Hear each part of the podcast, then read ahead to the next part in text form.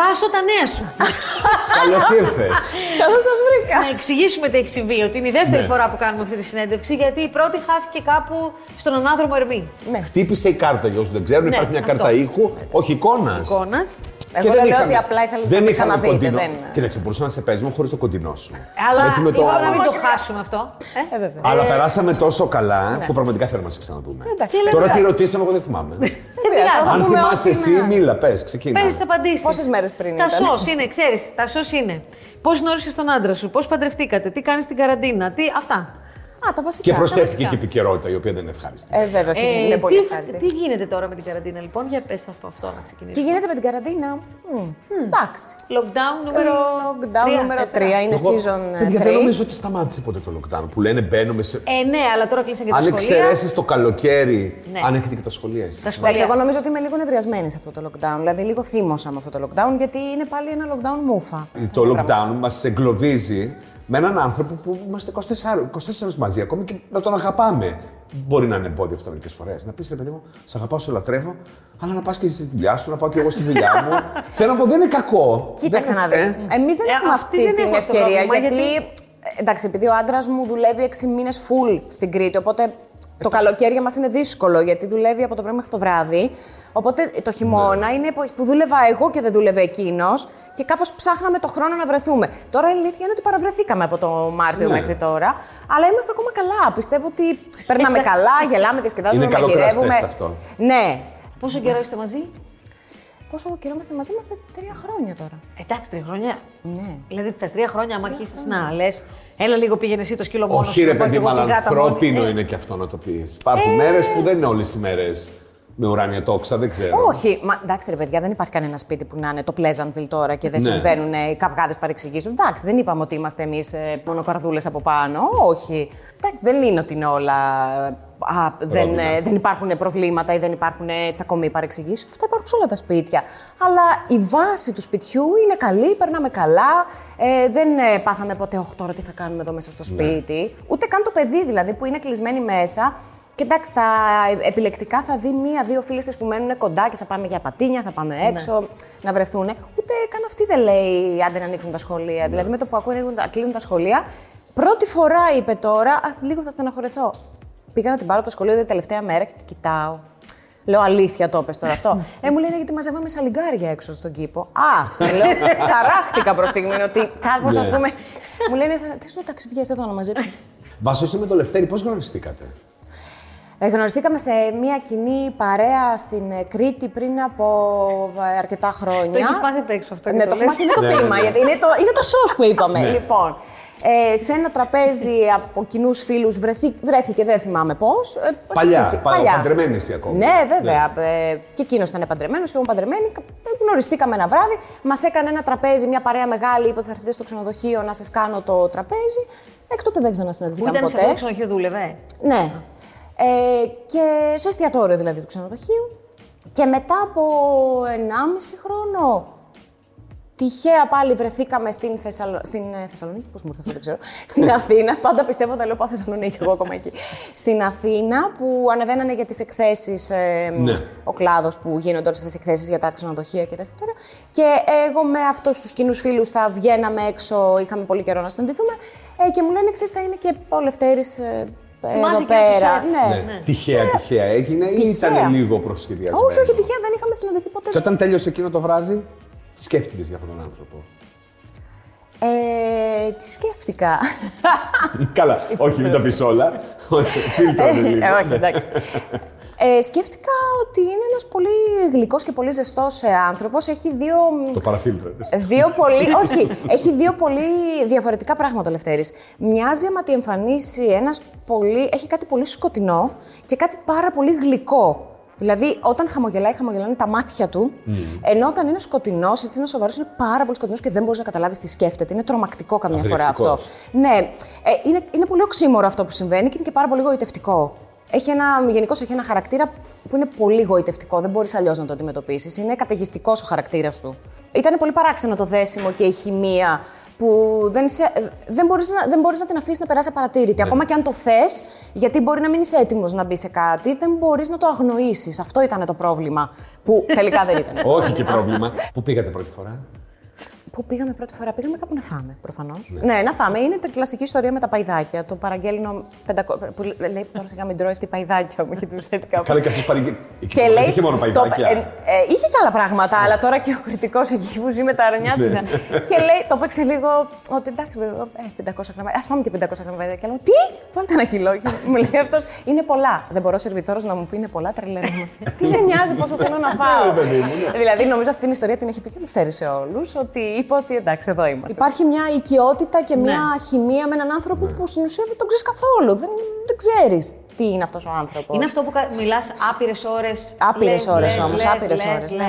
Το βράδυ, όταν σου λέει άλλο την ιστορία του. Ναι, έτυχε να μιλήσουμε δηλαδή κάποια στιγμή ένα βράδυ ατελείωτες ώρες με μηνύματα και μετά τηλεφωνικά που και εκείνος δεν το έχει καθόλου τα τηλέφωνα, δεν σήκωνε τηλέφωνα, δεν ήταν καθόλου. Είναι μια στιγμή της ζωής σου που. Ναι, και νομίζω ότι μετά το συζητούσαμε και γελούσαμε. Δηλαδή γελούσαμε με δάκρυα του ότι δεν μπορεί να μιλήσαμε τόσες ώρες τώρα 40 χρόνων άνθρωποι που μιλάμε στο τηλέφωνο τόσες ώρες. Δηλαδή. Ναι, είναι αυτό που δεν το έχεις κάνει για χρόνια και λες. Υπάρχει ακόμα αυτό, δηλαδή γίνεται. Είναι αυτό που μπαίνει σε μια καταστολή και λες δεν μπορεί να το ξαναπάρω τώρα από την αρχή, ξανά γνωριμίες με ανθρώπους. Το σκέφτηκες αυτό? Ναι. Δηλαδή χωρίζοντας είπες τώρα εγώ δεν θέλω να ξεχωρίσω κανέναν. Ναι. Είναι αυτό το ότι δεν είμαι εγώ τώρα γι' αυτό, πρέπει να πενθήσω, πρέπει να περάσω το διάστημα γι' αυτό. Πόσο διάστημα σου πήρε αυτό? Μέχρι να πεις ότι είμαι, ας πούμε, έτοιμη να βγω ένα ραντεβού. Όχι, ποτέ δεν το είπα το έτοιμη. Μου συνέβαινε μέσα στη διαδικασία του να γνωρίσω έναν άνθρωπο που με κάνει να αισθάνομαι ωραία, να βγαίνω έξω, αλλά ταυτόχρονα στον εαυτό μου να βάζω ένα εμπόδιο ότι δεν μου αξίζει όλο αυτό τώρα να το περάσω. Ότι εγώ πρέπει να είμαι σε άλλη φάση τώρα. Ότι έχω ένα παιδί, ότι πρέπει όλο αυτό να το ζήσω. Ότι πού πάει η ζωή μου, πώς θα είμαι μετά. Δεν ήμουν δηλαδή πιτσιρίκα. Όταν αυτό σου συμβαίνει και είσαι 39. Και λες ότι τα γενέθλιά μας με τον 39 ήταν ένα πολύ κομβικό σημείο για μένα του. Παρόλο που θυμάμαι πέρασα καλά, γέλασα, διασκέδασα. Ήταν και ένας βαθύς απολογισμός εκείνο το βράδυ του. Το ξαναπάμε από την αρχή. Χωρισμένη με ένα παιδί. Ναι, τα ξαναπάμε από την αρχή. Πάντως, σε αυτούς τους μικρούς απολογισμούς που έχω κάνει αυτά τα χρόνια, θεωρώ ότι καλά το χειρίστηκα. Και σύμφωνα με το ότι έχω ένα παιδί και δεν μπορεί ένας γονιός όταν έχει ένα παιδί να καταραίει, επειδή καταραίει ο γάμος του, η ζωή του, επειδή μπορεί να μην το επέλεξε, αλλά έτσι να το έφεραν τα πράγματα. Και πρέπει να αποφασίσεις ότι δεν μπορείς να σέρνεσαι στα πατώματα επειδή πήγαν όλα στραβά. Ένιωσες να καταραίεις και σε κράτησε το παιδί? Ένιωσα τους κλειδονισμούς πολύ έντονα, αλλά αυτό που με έχει σώσει είναι ότι είχα δίπλα με ανθρώπους που με στηρίξανε πάρα πολύ. Δηλαδή, οι κολλητές μου πιστεύω ότι ήταν εκεί βράχοι, χωρίς αυτές δεν θα τα έβγαζα πέρα.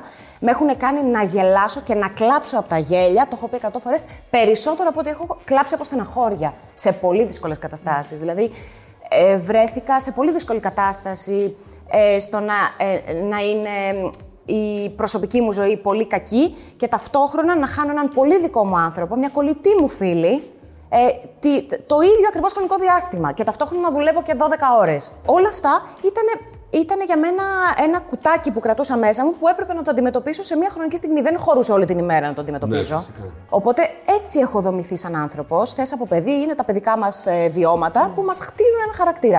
Εγώ έτσι έχω μάθει να τα διαχειρίζομαι. Αυτό όλο είναι το απ' έξω. Το από μέσα είναι το ίδιο. Δηλαδή λες ότι έχω χτίσει μια κοινική προσωπικότητα, ας πούμε. Που... Ναι. Και συνήθως να σου πω κάτι. Οι βαθιά ενοχικοί άνθρωποι το κάνουν. Ναι, οι βαθιά ενοχικοί άνθρωποι το κάνουν. Αυτό ποιοι θα το κάνουν? Νομίζετε, ερχόμουν εγώ δεύτερη φορά να κάνω συνέντευξη, δεν ήκανα και έτσι. Ναι, αυτό το κοινικό είναι και από μέσα. Είναι σε μεγάλο βαθμό. Ναι. Δεν είπες ποτέ φταίω εγώ? Με βρήκε όλη αυτή η κατάσταση μέσα και σε μια ψυχοθεραπεία χρόνων, έτσι. Οπότε, ίσως και όλο αυτό να βοήθησε στο ότι κάποια στιγμή μπορεί να λες ότι όχι, μα εγώ δεν φταίω, δεν μπορεί να έφτεξα εγώ. Και από την άλλη, μπαίνεις σε αυτή τη διαδικασία που έρχεσαι αντιμέτωπος με τον εαυτό σου και λες αυτό που εσένα μπορεί να μην σου φαίνεται ενοχλητικό. Τελικά να έχεις φτάσει σε ένα σημείο να έχεις ενοχλήσει τον άλλον. Δηλαδή, μιλάμε για πράγματα που δεν μπορούμε να τα καταλάβουμε τον εαυτό μας. Δεν μπορούμε εύκολα να το. Μπορώ να κρίνω εσένα ή να σε. Εύκολα, λάθος, ή να σε δω σε μια δική σου προσωπική σχέση και να πω μα κοίτα τώρα τι κάνει, δεν το καταλαβαίνει. Και να κάνω το ίδιο κι εγώ, αλλά εγώ στον εαυτό μου να μην το βλέπω. Είναι τώρα μια. Όχι δεύτερη ευκαιρία. Είναι όμως μια ευκαιρία να κάνεις τα πράγματα πιο σωστά. Ή τουλάχιστον να διορθώσεις κάποια λάθη. Ένας δεύτερος έρωτας ή. Δεύτερος δεν ξέρω. Τρίτος, αλλά θέλω να σου πω. Είναι μια στιγμή που εγώ με τον άντρα μου τώρα όταν πήραμε την απόφαση να προχωρήσουμε σοβαρά, γιατί εγώ πριν δεν ήμουν ποτέ του παντρεύομαι, βάζω νηφικά, κάνω όλες αυτές τις ιστορίες. είναι σαν εκείνος να μου το δημιούργησε σαν αίσθημα, ότι χωρίς αυτό, χωρίς εγώ να το θέλω, δεν είναι σημαντικό. Δηλαδή, μου το έδειξε τόσο πολύ έντονα ότι αυτό πρέπει να γίνει. Το να παντρευτείς με γάμο, αυτό είναι. Ναι, να παντρευτούμε με γάμο κανονικά. Είναι κάτι που μου το καλλιέργησε. Με το Γιάννη ήταν πολιτικός γάμος. Ναι, ήταν πολιτικός γάμος. Άρα λευκό πρώτη φορά έβαλες. Καλά, έχω βάλει στα σύριαλ σε όλα, καλέ. Φωτογραφίσεις, σύριαλ. Βέβαια, έχω κυκλοφορήσει νύφη, πολλές φορές. Αλλά και πίστευα ότι δεν μου χρειαζότανε. Τελικά όμως, και αυτό το να το αρνούμε και να μην το βλέπω, κάτι σημαίνει. Οπότε τώρα και θέλησα να το κάνω και κάτσαμε και το συζητήσαμε και ήθελα να το φτιάξω όλο αυτό έτσι όπως ήθελα εγώ, για μένα, για τον άντρα μου, να περάσουμε καλά, για τους δικούς μου ανθρώπους, για τον τρόπο που επέλεξα τελικά να το κάνω όλο αυτό. Είναι κάτι και αυτό που το χτίζει σιγά σιγά και είσαι αποφασισμένος γι' αυτό. Ναι. Είχες την αγωνία, η κόρη σου θα δεχτεί εύκολα το Λευτέρη. Βέβαια, τεράστια αγωνία. Τεράστια αγωνία. Με έναν τρόπο τα παιδιά το δέχονται. Ναι, δεν μπορείς να το ξέρεις αυτό όμως πάντα.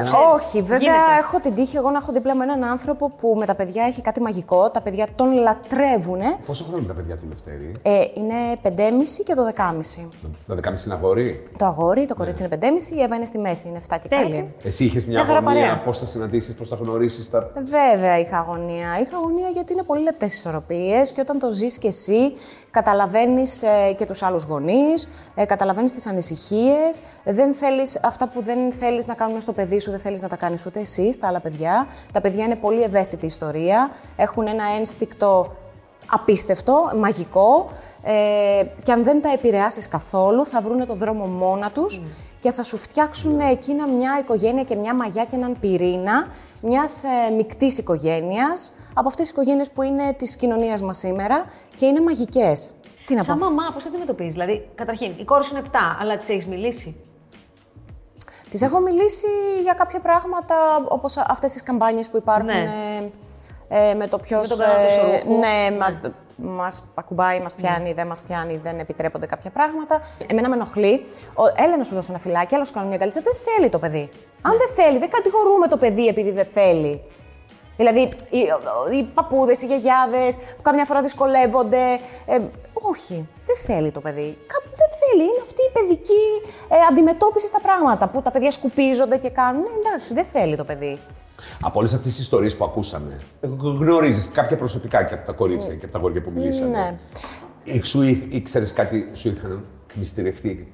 Κοίτα, είναι ότι γνωρίζω προσωπικά τόσο πολύ τα. Γνωριζόμαστε επαγγελματικά ή κοινωνικά. Ωστόσο, οι ιστορίες είχαν φτάσει στα αυτιά μου φυσικά από τα πρώτα χρόνια που έχω έρθει στην Αθήνα. Δηλαδή, δεν πέφτω από τα σύννεφα. Άρα, ήξερες με ποιον πρέπει να δουλέψεις και με ποιον καλό είναι να δουλέψεις. Βεβαίως και ήξερα και έχω αποφύγει συνεργασίες που μου στοιχήσανε πολύ επαγγελματικά. Δηλαδή, όταν σου γίνεται μια πρόταση που είναι super wow σε ένα κεντρικό θέατρο στην Αθήνα και πρέπει να βάλεις κάτω και να ζυγίσεις ότι αυτά που έχω ακούσει κατά πόσο αληθεύουν, γιατί κάποια είναι τρομακτικά. Σίγουρα δεν έφτανε το μυαλό μου στη νοσηρότητα στην οποία μπορεί. Αυτό που ακούμε τώρα ξεπερνάει τη φαντασία για πολλά πράγματα. Αλλά όταν είναι τόσο πια κοντά σου και δίπλα σου όλα αυτά και τα ακούς, πρέπει να κάτσεις να ζυγίσεις. Οπότε έχω κληθεί να αρνηθώ δουλειές που θα μου κάνανε ίσως καλό σαν επαγγελματικά, αλλά ψυχικά, ψυχολογικά και προσωπικά. Όταν το ζήγησα, κάθισα και το συζήτησα και με δικούς μου ανθρώπους και είπα ότι δεν μπορώ να το διαχειριστώ. Αυτό που με ενοχλεί είναι ότι γιατί δεν κάνει κάποιος κάτι. Δηλαδή, τα ακούμε έτσι και γιατί δεν γίνεται κάτι. Πρέπει αυτό κάπου να καταλήξει. Να καταλήξει κάπου. Να μην είναι αυτές οι ιστορίες από το 2021, επειδή βγήκε η Σοφία Μπεκατόρου, είπε αυτό που της συνέβη. Τελικά ξεκίνησε όλο αυτό. Είπαμε ιστορίες. Γιατί συμβαίνουν και σε άλλους χώρους, δεν συμβαίνει μόνο στο θέατρο και στην τηλεόραση όλο αυτό. Όπου υπάρχουν, είπαμε, προϊστάμενοι, υφιστάμενοι. Δυστυχώς το θέμα της εξουσίας είναι κάτι που μπορεί τους ανθρώπους να τους τρελάνει, πρέπει κάπου να καταλήξει. Παρότι γνώριζες, σε σόκαραν λεπτομέρειες που άκουσες? Βέβαια, όχι μόνο με σόκαραν. Είναι αυτό που λες, δεν το πιστεύω, που πιάνεται το στομάχι σου όταν είσαι γονιός, όταν έχεις παιδιά, όταν υπάρχουν γυναίκες που τους έχει υποστεί φοβερή βία, αλλά σίγουρα και ψυχολογική και σωματική, σίγουρα όταν έχεις στο μυαλό σου ένα παιδί, τα πράγματα δεν μπορείς να τα διαχειριστείς. Είναι αυτό που θες να σου έρχεται να κάνεις αμετό, δηλαδή πώς να το εξηγήσω αλλιώς. Πιάνεται το στομάχι σου, λες δεν μπορεί να συμβαίνει αυτό το πράγμα και δεν μπορεί να το ξέρουν άνθρωποι και να το έχουν ακούσει και να μην έχει βγει αυτό προς τα έξω τόσα χρόνια. Δηλαδή, κι εγώ άκουγα ιστορίες, δεν ξέρεις μέχρι πού μπορεί να φτάσει όμως η νοσηρότητα. Αυτό είναι το βασικό. Λες ότι δεν. Αλήθεια, έχουν συμβεί όλα αυτά. Και αν έχουν συμβεί, γιατί τα ξέρουν τόσοι άνθρωποι. Και επειδή κυκλοφορούν οι φήμες στον χώρο, Γιατί όχι. Αυτοί που δεν είναι να πάνε στο σπίτι τους, να πάνε στον ψυχολόγο τους, στον ψυχιατρό τους, να πάνε κάπου. Κανένας από αυτούς τους ανθρώπους δεν χρειάζεται να δουλεύει. Όχι μόνο στο θέατρο και στη τηλεόραση, οπουδήποτε. Βάσο, τα λες τόσο ωραία. Πρέπει να πούμε να τη χαιρετήσουμε και. Όχι, δεν τη χαιρετήσουμε. Θα ξανάρθει την άλλη εβδομάδα να πει τα υπόλοιπα. Κάτσε μόνο λίγο ακόμη εδώ. Μα πόσες ιστορίες που δεν έχουμε πει ακόμα. Δεν θα φύγεις. Έχουμε ένα παιχνίδι ερωτήσεων, αυτό που το γνωστό, το νέο. Εσείς τι φαγή έχετε σήμερα? Σήμερα είχαμε ρεβίθια και φιλέτο. Αχ, ωραία. Το φιλέτο το βράδυ. Δεν συνδυάζονται βέβαια.